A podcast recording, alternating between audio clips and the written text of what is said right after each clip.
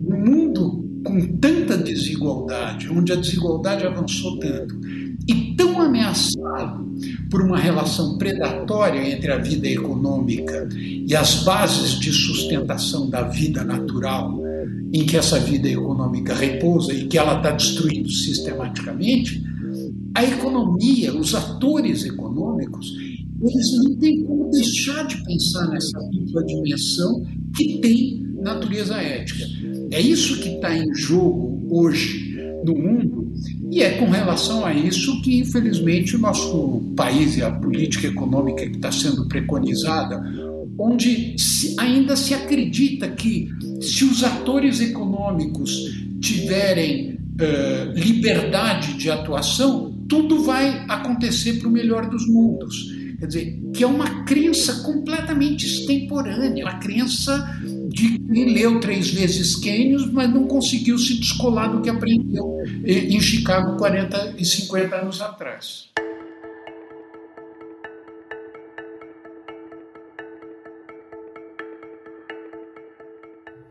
Olá, sejam bem-vindos a mais um episódio do nosso podcast Missão Desenvolvimento. Eu sou Paulo Gala e hoje vamos conversar sobre meio ambiente economia verde e sustentabilidade.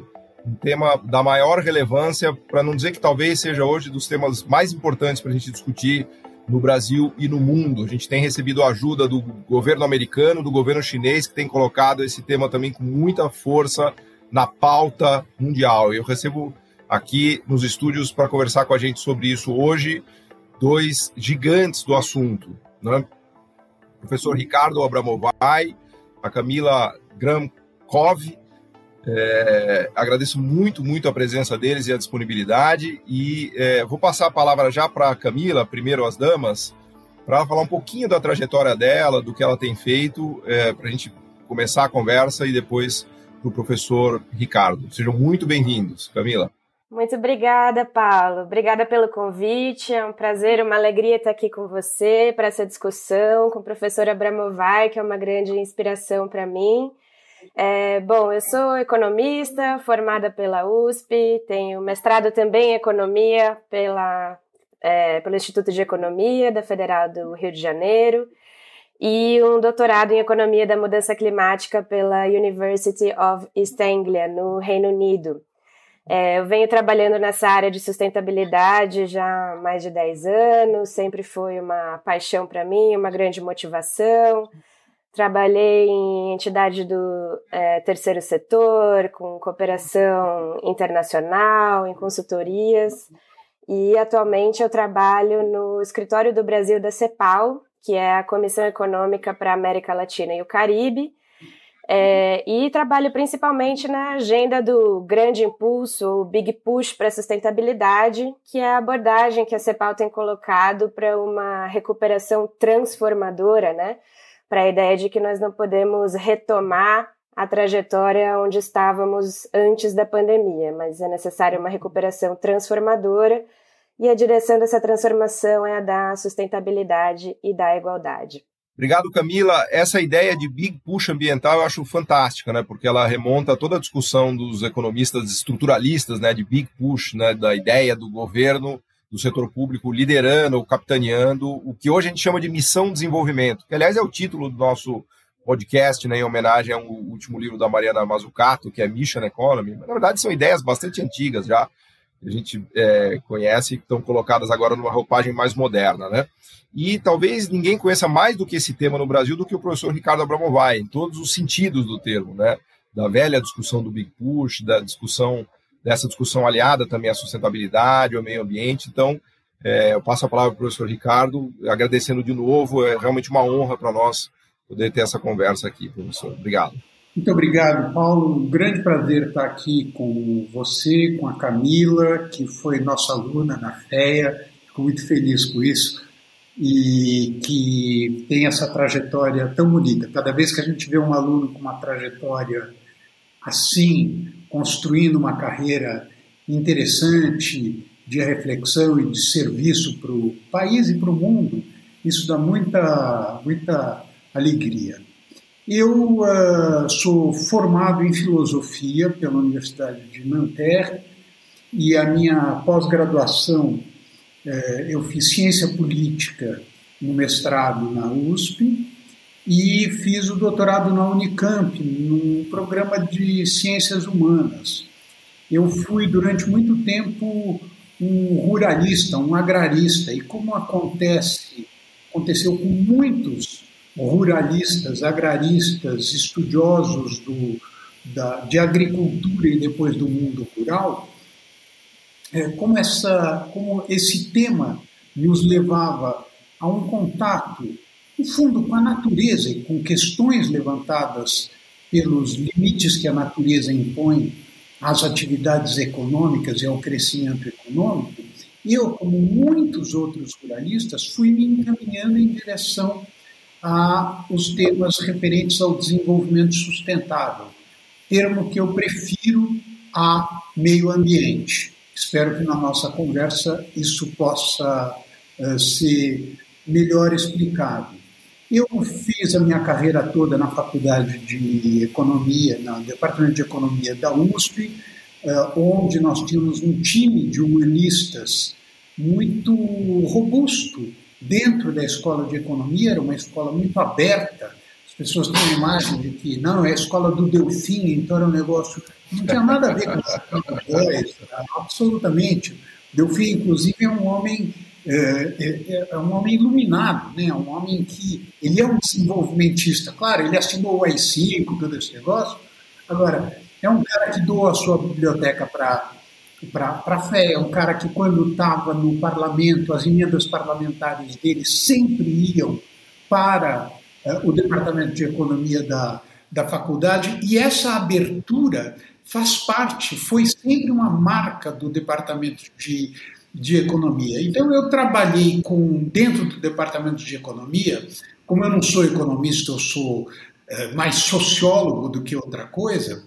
Para mim foi muito interessante trabalhar dentro do departamento de economia, inclusive eu fui chefe de departamento e conhecer essa tribo por dentro.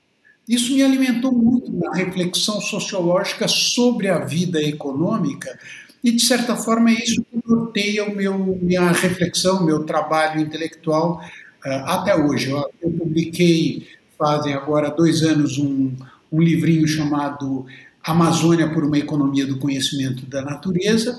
Eu, tô, eu integro o Science Panel for the Amazon, onde, junto com Joyce Ferreira, da Embrapa, eu redigi o capítulo sobre bioeconomia.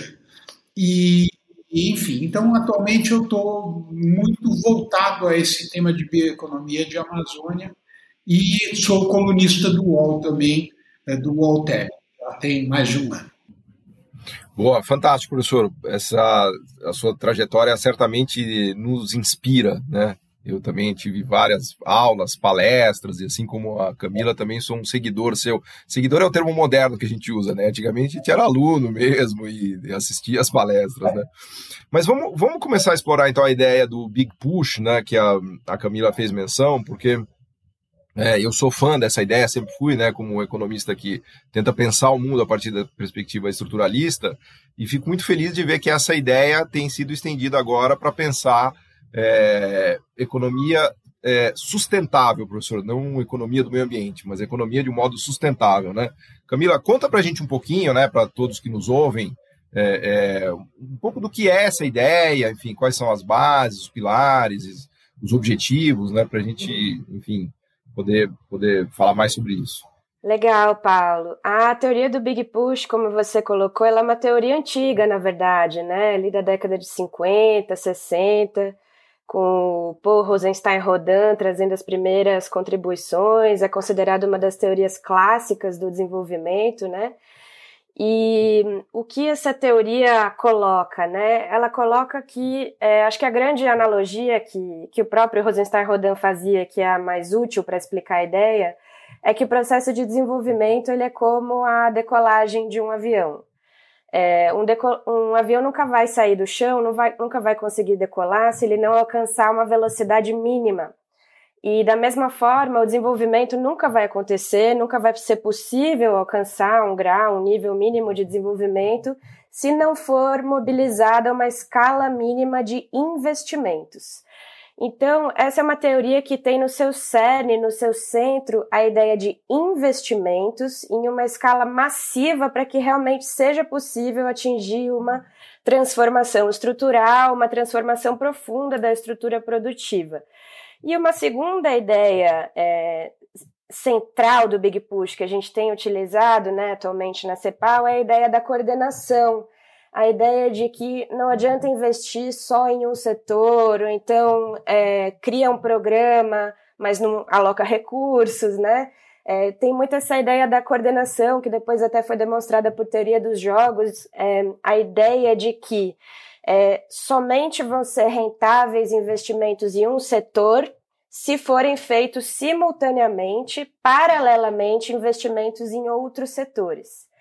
Então, a gente tem buscado é, na CEPAL trazer para a atualidade essa teoria do Big Push e trazer para o contexto específico da América Latina e do Caribe.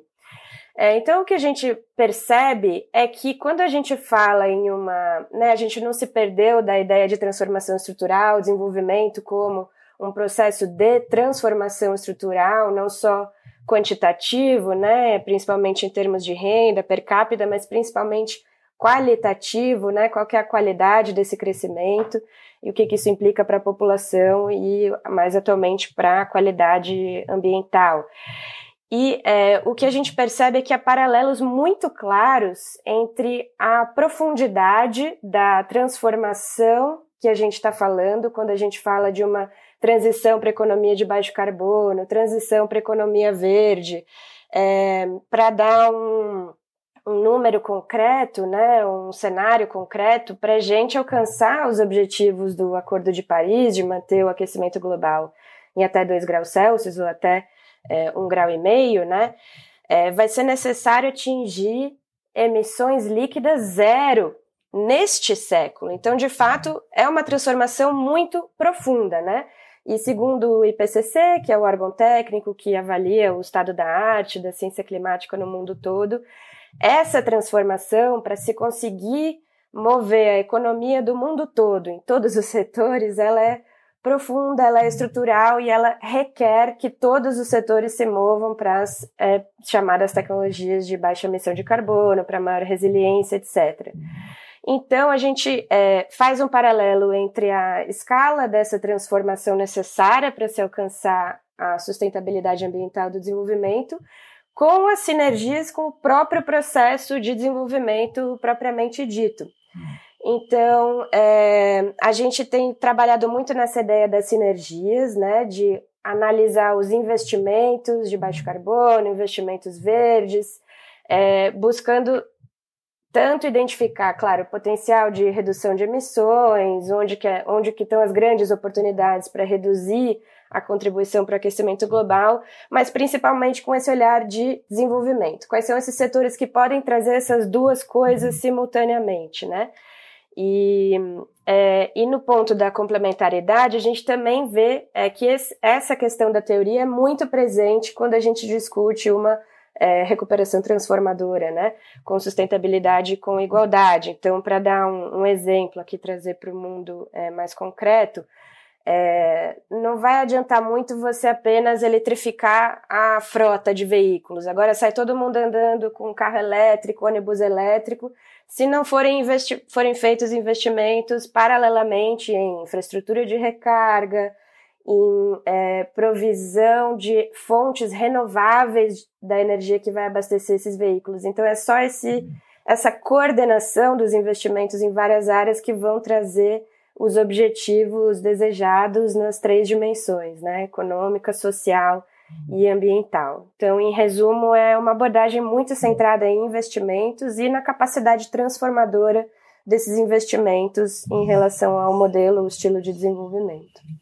Legal, Camila. Eu queria passar professor, a palavra para o professor Ricardo, mas antes só fazer um registro, assim, que é, realmente é estimulante ver como essas ideias é, que foram são lá de trás, né, ainda têm um vigor uh, e têm uma utilidade enorme, né, porque eu não, eu não consigo pensar no, no Big Push sem fazer referência à ideia do missão de desenvolvimento, uh, de toda a política industrial para o século XXI, a chamada política industrial para o século XXI, que tem sido desenvolvida hoje no, na Europa, na, na Ásia, na China, nos Estados Unidos, no sentido de criar novos marcos, né, de colocar direções para a iniciativa privada seguir, né, basicamente um, um setor público induzindo, articulando, coordenando e colocando caminhos né, que possam ser perseguidos pelo setor privado, na medida em que o, o sistema de preços, né, sem querer dar uma de muito economista falar economês, o sistema de preços sozinho, na maioria das vezes, não sinaliza os caminhos que devem ser seguidos para a transformação estrutural e ambiental. Né? Então,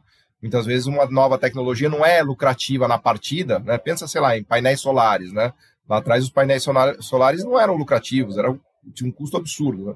e depois de todos os subsídios e medidas que o governo alemão usou, o governo chinês, o governo americano, hoje a tecnologia de painéis solares já é uma tecnologia bastante interessante para o setor privado explorar, né? E, enfim, podia falar de milhares, mas eu queria passar a palavra para o professor Ricardo para ouvir dele um pouco é, é, a visão né, em relação a, a esses temas que são é, na verdade, são muitos temas, né? A gente está falando aqui de big push, de transformação ambiental, de economia sustentável, de papel do Estado na liderança e na, e na coordenação, e, na, e, e no papel da iniciativa privada e das empresas também para turbinar e acelerar isso, né, professor? Eu sei que é, são tantas questões que quase nem é uma pergunta, mas eu queria ouvir suas, as suas reflexões sobre essas, sobre essas emoções, por assim dizer, né? Eu, eu acho que o ponto de partida para dar continuidade a isso que a Camila colocou é a gente constatar que nós estamos vivendo, na verdade, desde 2008, mas agora isso ficou mais do que claro, é, o, o fim de um estilo de crescimento econômico, de crescimento capitalista, que teve início nos anos 70, não só com as políticas econômicas preconizadas por Margaret Thatcher, Ronald Reagan, etc., mas por uma, uh, um arcabouço institucional e político-cultural que, como eu disse, é, meu trabalho é mais sociológico do que econômico, mas é em sociologia econômica. Então, há um livro fantástico sobre isso de Neil Fligstein, chamado Arquitetura do Capitalismo do Século XXI, onde ele mostra a ascensão do shareholder capitalismo, do capitalismo dos acionistas. Isso é muito importante porque é, a crise do keynesianismo e a crise das é, formas de gestão econômica e de intervenção na economia que resultaram na crise fiscal dos anos 70, na estagflação, tudo isso, isso deu lugar a uma cultura econômica entre economistas, entre empresários e entre administradores públicos. E essa cultura econômica tinha por essência a ideia de que os mercados são mais inteligentes do que qualquer forma de planejamento e de intervenção humana sobre a sociedade. Os trabalhos do Jansen vão nessa direção. Isso não se aplicava apenas ao Estado, não era apenas uma doutrina e uma, e uma elaboração que resultava no quase completo afastamento do Estado da gestão econômica. Isso se aplicava também às empresas. Então, a burocracia empresarial é uma burocracia que eh, impede a inovação. A verdadeira empresa e a empresa da chamada nova economia é a empresa que se rege pelos sinais imediatos do mercado. É o mercado que vai dizer onde a empresa tem que investir. Por isso é o shareholder capitalismo. As burocracias empresariais são fatores de paralisia para as empresas por essa concepção. E essa concepção uh, acabou, acabou uh, dando lugar a, a, ela foi acompanhada de crescimento econômico, etc., mas ela foi acompanhada de um espetacular crescimento do mundo financeiro. E uma das coisas que a Mariana Mazzucato, nesse livro que, a, que o Paulo citou, né, a Missão Economia, uma das coisas que ela cita é o quanto o mundo das finanças se descolou da economia real, ou seja, como o mundo das finanças investe fundamentalmente em finanças e uma parte muito pequena é investida em infraestrutura, etc. O livro do Michael Sandel contra a meritocracia também toca nesse ponto. Pois bem, isso, esse, essa forma, essa concepção da gestão capitalista que entra em crise com a crise de 2008, agora ela foi definitivamente sepultada. Quer dizer, é só na cabeça de gente muito atrasada, é só a cabeça de gente muito atrasada que enche a boca para dizer assim: eu me formei na Universidade de Chicago 50 anos atrás, eu sei o que são os mercados. É, é, é, é, de uma, é de uma incapacidade de acompanhar o que está acontecendo no mundo extraordinária. E, a meu ver, a grande mudança que nós estamos vivendo é que, pela primeira vez, num grande país capitalista, o objetivo da política econômica não é o crescimento econômico. O objetivo da política econômica de Joe Biden é duplo: é combater as mudanças climáticas e reduzir as desigualdades. O crescimento econômico será um resultado de, uma, de um esforço, de um empenho por atingir esse duplo objetivo. Reinserir a ética no interior da economia, e a Sen mostra bem que a economia, na sua origem, ela nasce da pluma de um professor de ética, eu estou citando ética e economia, e justamente com a Revolução Marginalista nós temos essa radical dissociação entre economia e ética. O que nós estamos vivendo no mundo contemporâneo, a meu ver, que é o mais importante, é que essa intervenção do Estado, da qual Mariana Mazzucato fala e que ela preconiza, etc., ela tem por fundamento a, a ideia de missão. A ideia de missão é uma ideia de natureza ética, ou seja, é uma, é uma renúncia a, a, ao conceito segundo o qual a vida econômica é uma espécie de mecânica dos interesses cujo resultado só pode ser construtivo. Isso poderia ser verdade em algum momento da história do capitalismo.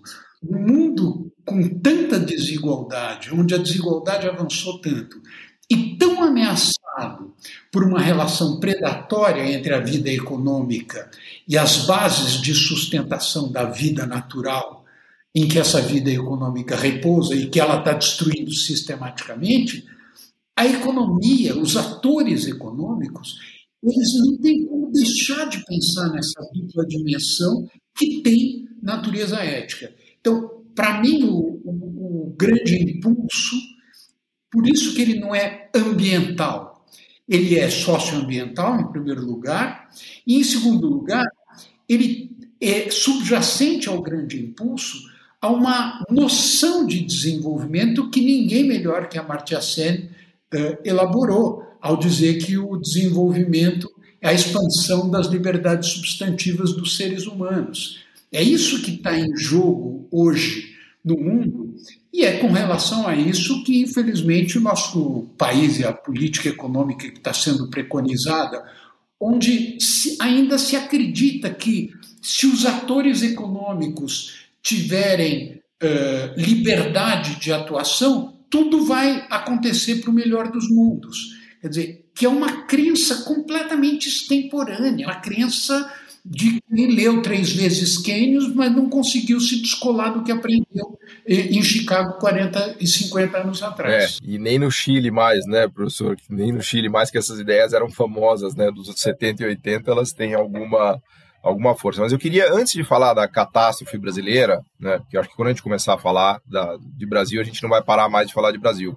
Eu queria é, só explorar um pouquinho, Camila, aproveitando seu, a sua grande experiência, seu conhecimento, sobre é, falar um pouco sobre os big pushes que já estão acontecendo no mundo. Né? Porque quando eu olho, por exemplo, o plano do, dos governos chineses, que estavam numa situação também catastrófica ambiental em 2013, 14 e 15, eu me lembro do Eu me lembro, por exemplo, de, de episódios em que o aeroporto de Pequim fechava de tanta poluição que tinha que a visibilidade do aeroporto ia para zero, né? É, ou então de, de um amigo meu que disse que foi levar flores né, para uma moça que ele estava interessado lá em Xangai, e aí ele chegou com as flores e as flores estavam todas sujas, né? E a moça falou, mas peraí, você está me dando flor suja? Não, era poeira da poluição mesmo, né? Então, eu acho que a China virou a chave, claro que ela ainda está é, tem desafio, um caminho a percorrer enorme, mas me parece que os planos, os novos planos quinquenais do, do governo chinês vêm incorporando muito de avanço em painéis solares, em eletrificação de veículos. Por exemplo, Tianjin é uma cidade hoje que gira com ônibus e táxis é, totalmente elétricos. Né? Quando a gente olha também é, o que tem sido feito na Europa, é, em termos de agenda é, também de, de, energias sustentáveis, e agora com o Biden, é, eu não consigo parar de enxergar um monte de big push acontecendo mundo afora. Então, eu queria te ouvir um pouco, Camila, disso e, e, e o professor Abraão vai também, antes da gente falar de Brasil, porque vamos deixar o Brasil para o final, porque é, vai ser uma parte mais dura e mais pesada aqui da conversa, apesar de que, olhando para o futuro, acho que o Brasil tem uma posição maravilhosa no, no planeta, né? O nosso, o nosso problema é, é momentâneo, né? Se Deus quiser. Camila. Perfeito, Paulo. E professor Abramovay é sempre brilhante, né? Sua observação sobre o mundo. É, realmente a gente está observando uma mudança de paradigma, né? É, eu acho que isso é um grande motivo para nos dar esperança, né? Em um futuro é, melhor. E um ponto que eu queria trazer para esse contexto, né? Os big pushes que o mundo todo está fazendo, é que uma das grandes é, partes dessa mudança de paradigma é a visão sobre política climática e desenvolvimento é, se antes da grande recessão 2008-2009, né, anterior ainda, sem chegar na atual, é, já havia é, uma crescente conscientização, né, ali no, na década de 2000 foi lançado o relatório Stern, né, que colocava que o aquecimento global é a maior falha de mercado de todos os tempos, colocou os primeiros números ali na ponta do lápis e para relembrar, né? É, nesse relatório que é de 2007, o Stern e a equipe dele estimou um custo da inação, ou seja, não vamos fazer nada, vamos seguir as tendências de desenvolvimento é, históricas. É, esse custo é, seria entre 5% e 20% do PIB ao ano. E vamos colocar isso em perspectiva, né? Essa grande crise que nós estamos vivendo hoje, a queda do PIB de 2020 no Brasil foi de 4,1%. Então, nós estamos falando de crises de grande magnitude que não são estanques, ou seja, não são em um ano só, que se acumulam e que chegam muito perto dos chamados pontos sem retorno, né? Os tipping points a partir dos quais você não consegue mais andar para trás. Então, realmente, é, é, é um cenário baseado na ciência, isso é importante colocar, né? É, muita gente acha né, é, que essas projeções podem ser maluquices, mas é isso que a ciência nos aponta, é isso que nós sabemos hoje, é, com os melhores modelos existentes, mais sofisticados. É, e o próprio Stern dizia, diz hoje, que ele foi conservador em suas estimativas, portanto, ele não conseguiu capturar de maneira adequada todos os custos, os danos do aquecimento global. Enfim, tinha o relatório Stern, naquela época o próprio IPCC ganhou o prêmio Nobel, é, naquela época também saiu o Millennium Economic... Camila, tem é, explica pra gente IPCC, porque a gente não tá a par do jargão aqui. Desculpa, coisa da bolha, né? O IPCC é o painel intergovernamental de mudança climática.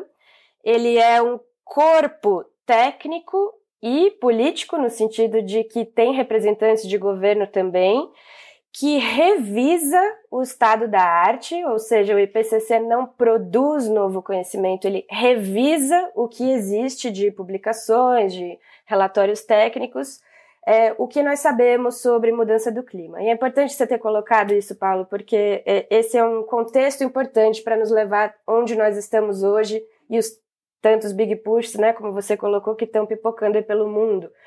O IPCC, no seu último relatório, que é de 2014, está para sair o próximo em breve, ele coloca duas, dois resultados principais dessa análise do estado da arte. O que nós sabemos, o que a ciência nos permite dizer sobre clima. Primeiro ponto: é, o aquecimento global é inequívoco.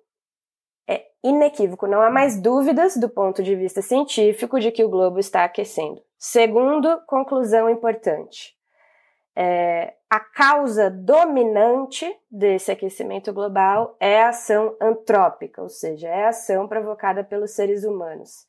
Então a ciência é clara, né? Quando a gente ouve a Greta gritando a plenos pulmões é porque realmente é claro assim, não tem margem para outras interpretações, né? É um problema, é um problema sério Claro que ainda há muitas dúvidas e incertezas sobre os impactos e quando que isso vai acontecer, quão próximos estamos ou não do, dos colapsos, dos tipping points, mas o que é fato é que quanto mais a ciência avança, quanto mais se estuda sobre esse tema, mais fica claro que a gente está muito mais perto de situações extremas, de situações perigosas, de altíssimo risco do que se imaginava antes. Uhum. Então, esse, esse é um contexto importante, porque, voltando ao, ao ponto, então, um pouquinho antes da, da erupção, né, da grande recessão de 2008 e 2009, tinha esses grandes relatórios e estava se criando uma conscientização sobre esses temas, uma quantificação econômica dos custos da inação, e aí chegou a crise. E por que que isso é importante? Porque foi ali, em 2008 e 2009, que começaram a pipocar as primeiras propostas e conceitos de crescimento verde, de recuperação verde. A primeira proposta do Global Green New Deal surgiu nesse contexto. É, a própria Rio Mais 20, com o tema de economia verde, é, foi alimentada né, por esse espaço. O Obama teve um papel ali também, né, que eu me lembro na época, né, de começar a chamar atenção. Né? Sim, o Obama foi um grande é, convocador né, desse debate, dessas agendas. E o que é a principal mudança de paradigma, então, nesse momento, é que as políticas climáticas passaram a ser colocadas como propulsoras da recuperação. Investimentos de baixo carbono, grandes pacotes de estímulos fiscais verdes, como drivers, motores do desenvolvimento econômico. Então foi uma inversão, né, uma mudança paradigmática. Se antes predominava uma visão de que proteger o clima significa necessariamente impedir o desenvolvimento, o crescimento econômico, com a crise vieram essas propostas buscando reconciliar esses temas da proteção ambiental com o desenvolvimento econômico. E isso é muito importante porque quando a gente chega para o momento atual, para essa pandemia, que é uma crise de proporções muito mais dramáticas do que foi a grande recessão 2008-2009, a gente já chega nesse momento com aprendizados, é, tanto em termos desses conceitos, de propostas que foram desenvolvidas, mas também de experimentos.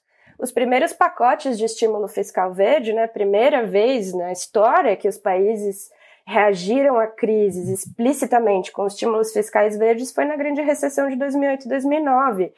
É, a China foi o país que apresentou o maior pacote na época, com mais de 200 bilhões de dólares para principalmente infraestrutura verde, né, energias renováveis, é, ferrovias, etc.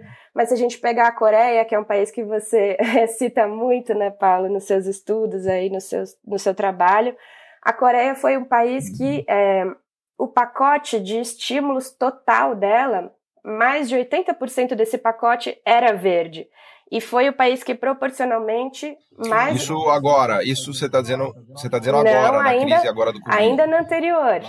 Uhum. E agora eu vou chegar, então, para não, não tomar muito do tempo na crise atual, porque é, essa experiência mostrou para os países que é possível, sim, apostar em saídas dessa natureza para crises, né? E a gente vê que hoje, quando a gente chega hoje na crise da pandemia de Covid-19, a escala desses estímulos já é muito maior. Se em 2008 e 2009 era em torno de 500 bilhões de dólares, hoje a gente já está falando de estímulos verdes quantificados, anunciados na escala de 1,8 trilhões de dólares, né? É, então, é, estou é, chegando nesse ponto porque é, Hoje em dia existe uma percepção é, consolidada de que este é um caminho para a recuperação econômica e mais do que isso, nessa linha de missão, né, de que a recuperação ela já tem que estar tá orientada para o futuro, de que se a gente adotar as mesmas políticas das outras crises, nós vamos parar onde nós estávamos antes. Não, nós precisamos ter claro qual é o futuro que se deseja construir, né? E a questão da sustentabilidade é um tema emergente, né, nessa questão de futuro. Então, o que, que a gente observa hoje? Que tem diversos planos, né, Paulo? Só para dar alguns exemplos, é, é, claro, a China tem a civilização ecológica, planos bem é, estruturais né, nessa área. Recentemente, a gente tem os, as políticas e medidas anunciadas pela gestão Biden-Harris nos Estados Unidos. É curioso até que o principal plano de recuperação verde é o American Jobs Plan, ou seja, é um plano para empregos, né? É, eu até queria, é, eu até queria, Camila, para passar a palavra para o professor Abramovai, é, assim, você está resgatando toda essa história, né? E eu me lembro, professor, de ter assistido uma palestra sua lá na FEA USP, acho que em 2006, 2007, assim. Eu tenho uma, eu sou perseguido pela minha memória, né? E isso há 14 anos atrás, eu me lembro do, do professor falando exatamente essas coisas que a gente está discutindo aqui. Né? Então foi assim, premonitório num nível é, é, fantástico. Né? Então, é, eu queria pedir, professor, para você explorar um pouquinho essa trajetória toda, né? Que a Camila está tão bem nos contando aqui, mas é, nós somos meio novatos nessa história. Eu sou totalmente novato, né? A Camila ela é mais novata porque ela é nova mesmo, né? Mas o, e o professor Ricardo, ele já está nessa estrada há, há, sei lá, eu, 15 anos, 20 anos, né, professor, da, da, da trajetória que você estava contando para a gente. Então, acho que seria legal ouvir um pouquinho a sua visão também dessa evolução, porque no final do dia a pergunta que fica é: será que a gente virou a chave mesmo? Né? Será que a gente está migrando mesmo para um, um planeta que é mais. É, é, tem a consciência da, da importância da, da, da, sustentabilidade, né? Será que realmente a gente pode acreditar nisso, né? Porque às vezes eu fico vendo tudo isso e, e parece assim, eu fico meio com o pé atrás, falo, será que é verdade mesmo? Será que a gente conseguiu realmente virar essa chave, né? E também já aproveitar para entrar no, no, Brasil, né? Se o professor puder falar um pouquinho do Brasil, é, se puder dar alguma palavra de esperança, porque o Brasil tem um potencial maravilhoso nesse cenário, é, todo, mas a gente sabe que o momento atual é catastrófico e dramático, né? Depois também queria, obviamente, ouvir um pouco a Camila sobre o Brasil. Né? Eu acho que tem dois grandes. Uh, eu acho que não, eu acho que a gente não virou a chave, não. Está longe disso e os riscos são imensos. Eles têm uma dupla natureza. O primeiro risco é o risco político. Quer dizer, Biden ganhou as eleições nos Estados Unidos em grande parte graças ao trabalho de ativistas como Stacey Abrams, uh, como, enfim, o movimento negro, uh, a mobilização social. Agora, o, a mobilização pior que conservadora, de, de, de, de extrema-direita, fundamentalista, negacionista climática, negacionista científica, a capacidade que esses segmentos tiveram de encontrar repercussão junto à opinião pública, repercussão que se traduz eleitoralmente, se traduz socialmente, isso não se reduz aos Estados Unidos. É, Para não falar do Brasil, na Europa nós temos uma onda é, de direita e de extrema direita extremamente preocupante. Uma pesquisa recente mostra que a juventude que se identifica como direita e extrema-direita é, é, muito forte em vários países europeus. Então, uh, e, e o problema é que, do ponto de vista da política convencional, é muito mais fácil você ganhar prestígio com mensagens claras, simples, diretas e profundamente equivocadas do que com mensagens que deem conta do fato de que o mundo é complexo e de que ele é imprevisível, de que o destino nosso é imprevisível. Uma das grandes conquistas científicas uh, do século XXI é que nós abandonamos a ideia de que nós somos capazes de prever o futuro. Né? Nós, nós, a minha geração foi formada, de certa forma, o iluminismo tem essa, essa vocação de transmitir para as pessoas de que o mundo será sempre melhor. E nós sabemos que isso não é necessariamente verdade, isso porque é, à medida que as teorias da complexidade foram se desenvolvendo, sobretudo nos últimos anos, nós somos capazes de avaliar muito melhor os riscos. Só que transformar isso em mensagem política é muito mais difícil do que dizer, ah, esses maconheiros, esses gays, essa gente que não presta. Porque, é, é, é, ou seja, a mensagem. O primeiro fator é um fator de natureza política. E o segundo fator, muito importante na tua pergunta, é que, na verdade, as tecnologias que vão permitir que o mundo se encaminhe para a descarbonização da vida econômica uh, até meados do século, essas tecnologias ainda não estão prontas. Quer dizer, claro, nós temos, como você mencionou, um brutal barateamento da energia solar, nós temos um brutal barateamento da energia eólica, mas ainda nós estamos patinando, embora avançando muito, na armazenagem de energia, nas baterias. Quer dizer, esse processo de transição não é que ele está ganho. Esse processo de transição ele é uma aposta. O governo Biden está fazendo uma coisa interessantíssima nessa aposta, que é criar uma DARPA. A DARPA é o departamento da, da, da, do Ministério da Defesa norte-americano, onde foi criada a internet. As pessoas acham que a internet foi inventada pelo Mark Zuckerberg. Não, a internet foi criada pelo governo americano. É uma obra do Estado americano. Isso é outra coisa que a Mariana Mazzucato uh, insiste muito. Pois bem, uh, o, o, e a DARPA tem um jeito de funcionar muito interessante, que ela financia inovação e ela é uma agência, esse é um ponto muito importante da Mariana Mazzucato, ela é uma agência estatal que pode correr risco. Um dos grandes problemas com relação a, a essa mudança, a esse keynesianismo ambiental, como a Camila chama no, no texto dela, eh, ao falar do, do, do, do grande impulso ambiental, uma das grandes, um dos grandes problemas do keynesianismo ambiental é que eh, sobretudo na América Latina, o Estado não pode nunca correr risco, porque se o Estado correr risco, o Tribunal de Contas vem e diz que é corrupção. Não há dúvida que há muita corrupção, uh, eh, etc. Mas se a gente quiser um Estado inteligente, etc., nós precisamos ter um Estado que corra. O que vai ele está criando uma DARPA, que é uma agência pública que corre risco de fazer investimentos, de promover concursos, umas coisas bem malucas que eles fazem, mas que é um dos grandes berços da inovação nos Estados Unidos.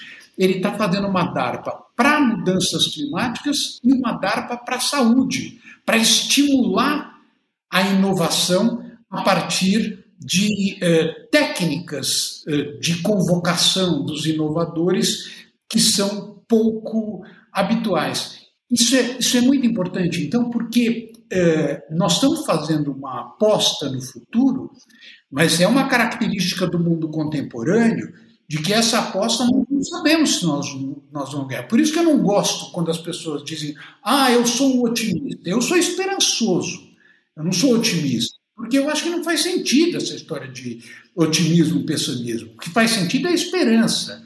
É, é, é o Eric Fromm que, que fala muito a respeito disso. E, além da questão climática, nós temos um tema fundamental contemporâneo, que esse é muito importante para o Brasil, que é o tema da biodiversidade. Não só o mundo é, está no ritmo atual, comprometendo o mais importante bem público que permitiu o desenvolvimento da civilização, que é o sistema climático, que é a estabilidade do sistema climático dos últimos 12 mil anos, mas o mundo está erodindo a biodiversidade num ritmo igualmente inédito. E, e, as pessoas falam muito de mudanças climáticas, mas nós temos que falar mais de biodiversidade. Nós, como brasileiros, temos que falar mais de biodiversidade porque nós somos detentores da maior biodiversidade do planeta e nos transformamos em os maiores destruidores da biodiversidade contemporânea com uh, o que está acontecendo na, na Amazônia. Mas eu, enfim, não sei se você quer que eu comece a falar do Brasil agora. É, eu queria. É, já, a gente já está chegando na fase do, do programa que me dá uma agonia desgraçada, porque a, gente já. O tempo já passou aqui, já passamos de 40 minutos e, e e eu queria ficar conversando horas e horas aqui, né? Até o pessoal do editorial do programa, eles me puxam a orelha falam, não, não fala isso, porque o programa é de uma hora mesmo e tal. Eu falo, não, eu preciso de muito mais, né?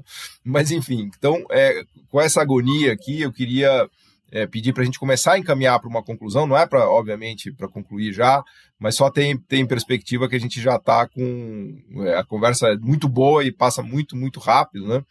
É, e eu queria voltar a palavra para a Camila falar um pouco de Brasil e depois pedir para o professor Abramo vai é, concluir falando de Brasil, mas eu não, eu não me contenho aqui, como eu sou o dono da palavra, eu não me contenho de fazer o registro aqui da, desse raciocínio maravilhoso que o professor nos coloca da questão do risco, né? Porque no final do dia, o grande desafio do, de avançar, o grande desafio do futuro é o risco, né? Quando a gente pensa em transformação estrutural, em mudança, mudança ambiental, novas tecnologias, e é um risco que muitas vezes o mercado e as empresas não estão não dispostos a tomar, né?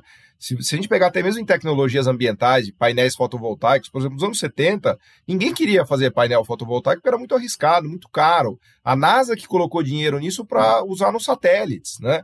No Brasil, a gente teve um papel fundamental do BNDES ao assumir o risco dos parques eólicos do Nordeste. Hoje a gente tem 10% da energia é, brasileira eólica no Brasil, graças ao risco que o BNDES tomou. Né?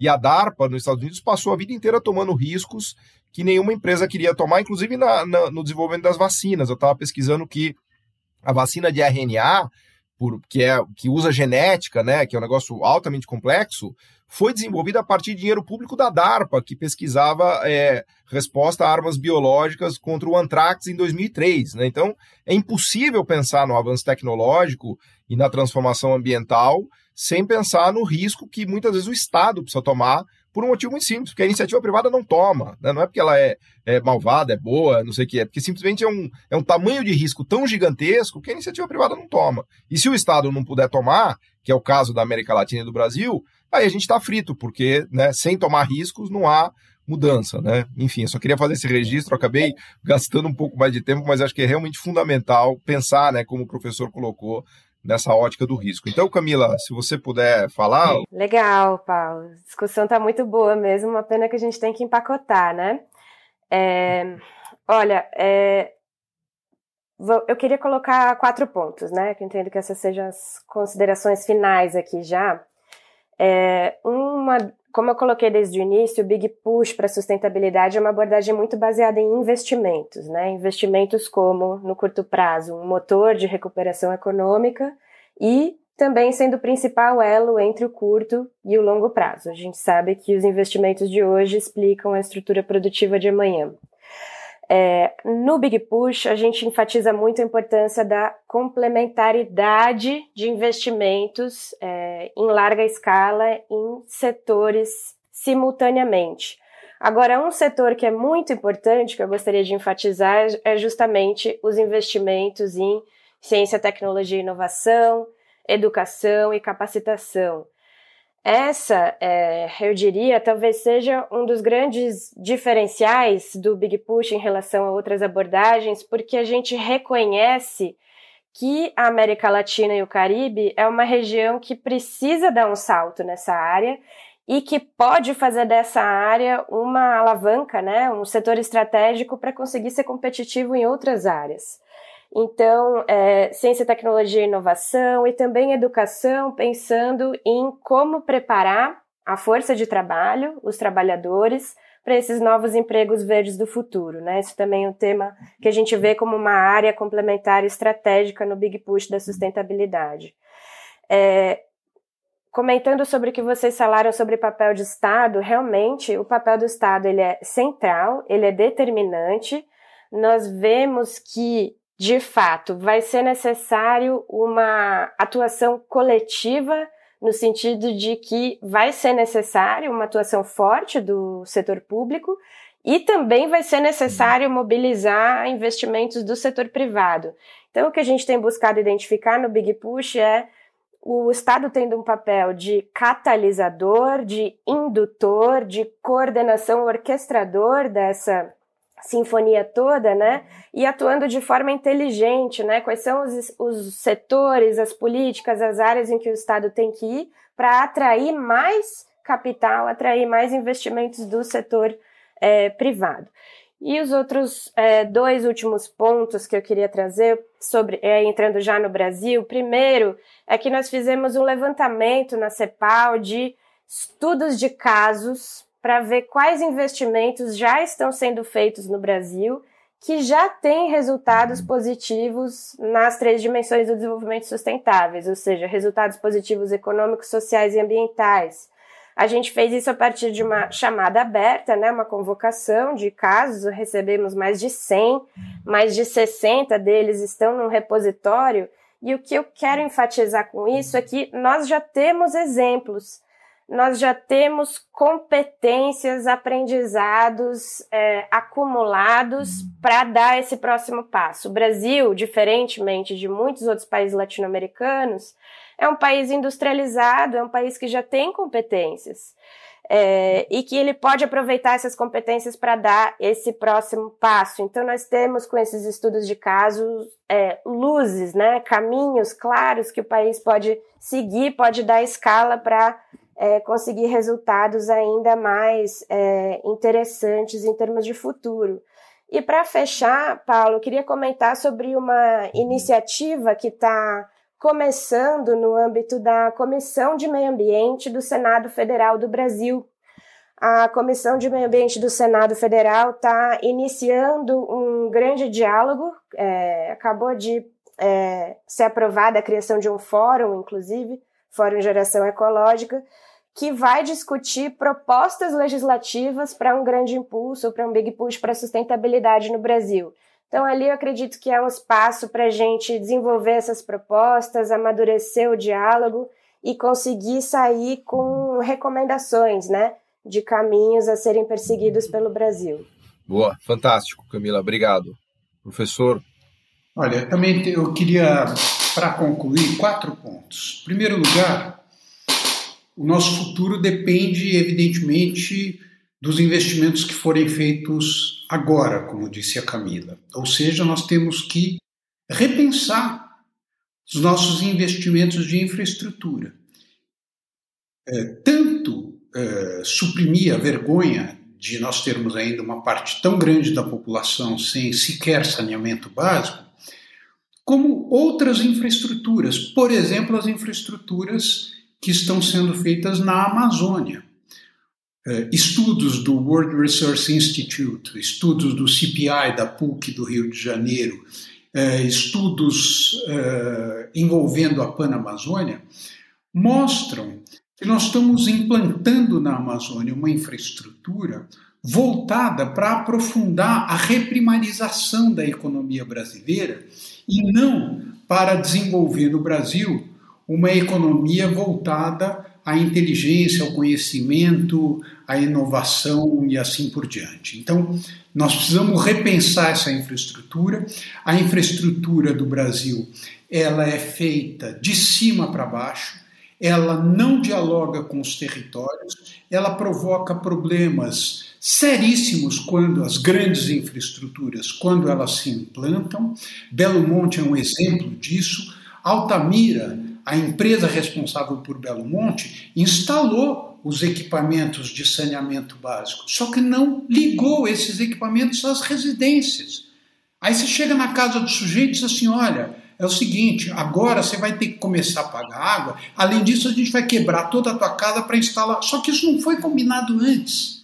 Então, é, é, esse tipo de absurdo é uma coisa recorrente. Então, primeiro ponto, nós temos que repensar a infraestrutura. Segundo ponto, o Brasil hoje, no mundo, é o único país onde quase metade das emissões de gases de efeito estufa derivam de desmatamento.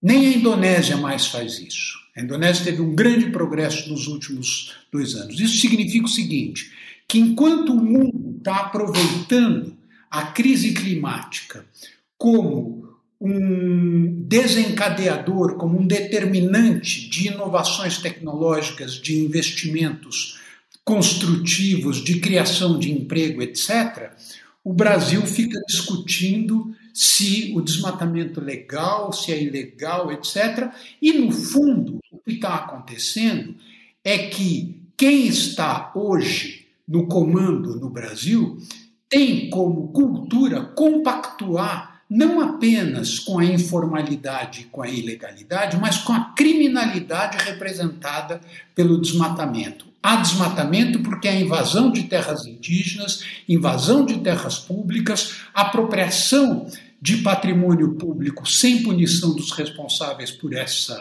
apropriação, e isso se repercute numa deterioração do tecido democrático que é extremamente grave para o país. Terceiro ponto, o contraste entre essa atitude destrutiva e os potenciais da Amazônia. No estudo que Joyce Ferreira e eu fizemos, e junto com outros colegas, Carlos Eduardo Yang, que esteve aqui uh, também, e vários outros colegas, é um time de umas 10 pessoas, nós escrevemos o capítulo sobre bioeconomia do Science Panel for the Amazon. Uma constatação importante que nós fizemos nesse capítulo é que o lugar da maior biodiversidade do planeta está completamente distante da fronteira científica e tecnológica da bioeconomia contemporânea. A bioeconomia contemporânea ela é energia limpa a partir de cana-de-açúcar, uh, biodiesel a partir da soja, novos materiais a partir de plástico verde, etc. As florestas tropicais não existem para a fronteira científica tecnológica contemporânea da bioeconomia. Esse é o grande, uh, eu me inspiro aí na grande economista Carlota Pérez, para dizer o Brasil não vai ser competitivo em microchip, em produção de automóveis, mas o Brasil pode sim ser competitivo na oferta para o mundo de produtos resultantes da biodiversidade, aos quais se aplica ciência, tecnologia, informação, etc. E isso pode ser um fator fundamental para o desenvolvimento da Amazônia. E o meu quarto ponto é que qualquer plano de desenvolvimento do Brasil, assim como nos Estados Unidos, e muito mais do que nos Estados Unidos, tem que ter por eixo o combate às desigualdades, mas não apenas o combate às desigualdades do ponto de vista da transferência de renda para as populações mais pobres. O mais importante é que nós sejamos capazes de fazer emergir um modelo de crescimento que incorpore aqueles que até aqui estão excluídos dos benefícios do crescimento econômico. Não basta a gente dizer, não, a gente tem que crescer e depois isso vai engordar os cofres públicos, aí a gente distribui. Essa lógica é uma lógica perversa, é uma lógica que pode funcionar durante quatro ou cinco anos, mas depois ela se arruína.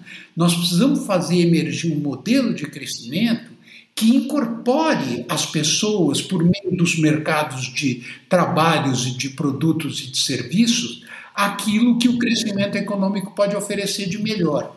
O combate ao racismo, especialmente no Brasil, nesse sentido, é muito importante. E eu só termino dizendo o seguinte: no plano de infraestrutura do Joe Biden, o item mais importante é o cuidado com as pessoas. 400 bilhões de dólares que vão ser investidos em cuidados com idosos, cuidados com as crianças, cuidados com os cuidadores isso é profundamente inspirador para nós repensarmos os padrões de crescimento que nós desejamos para o nosso país.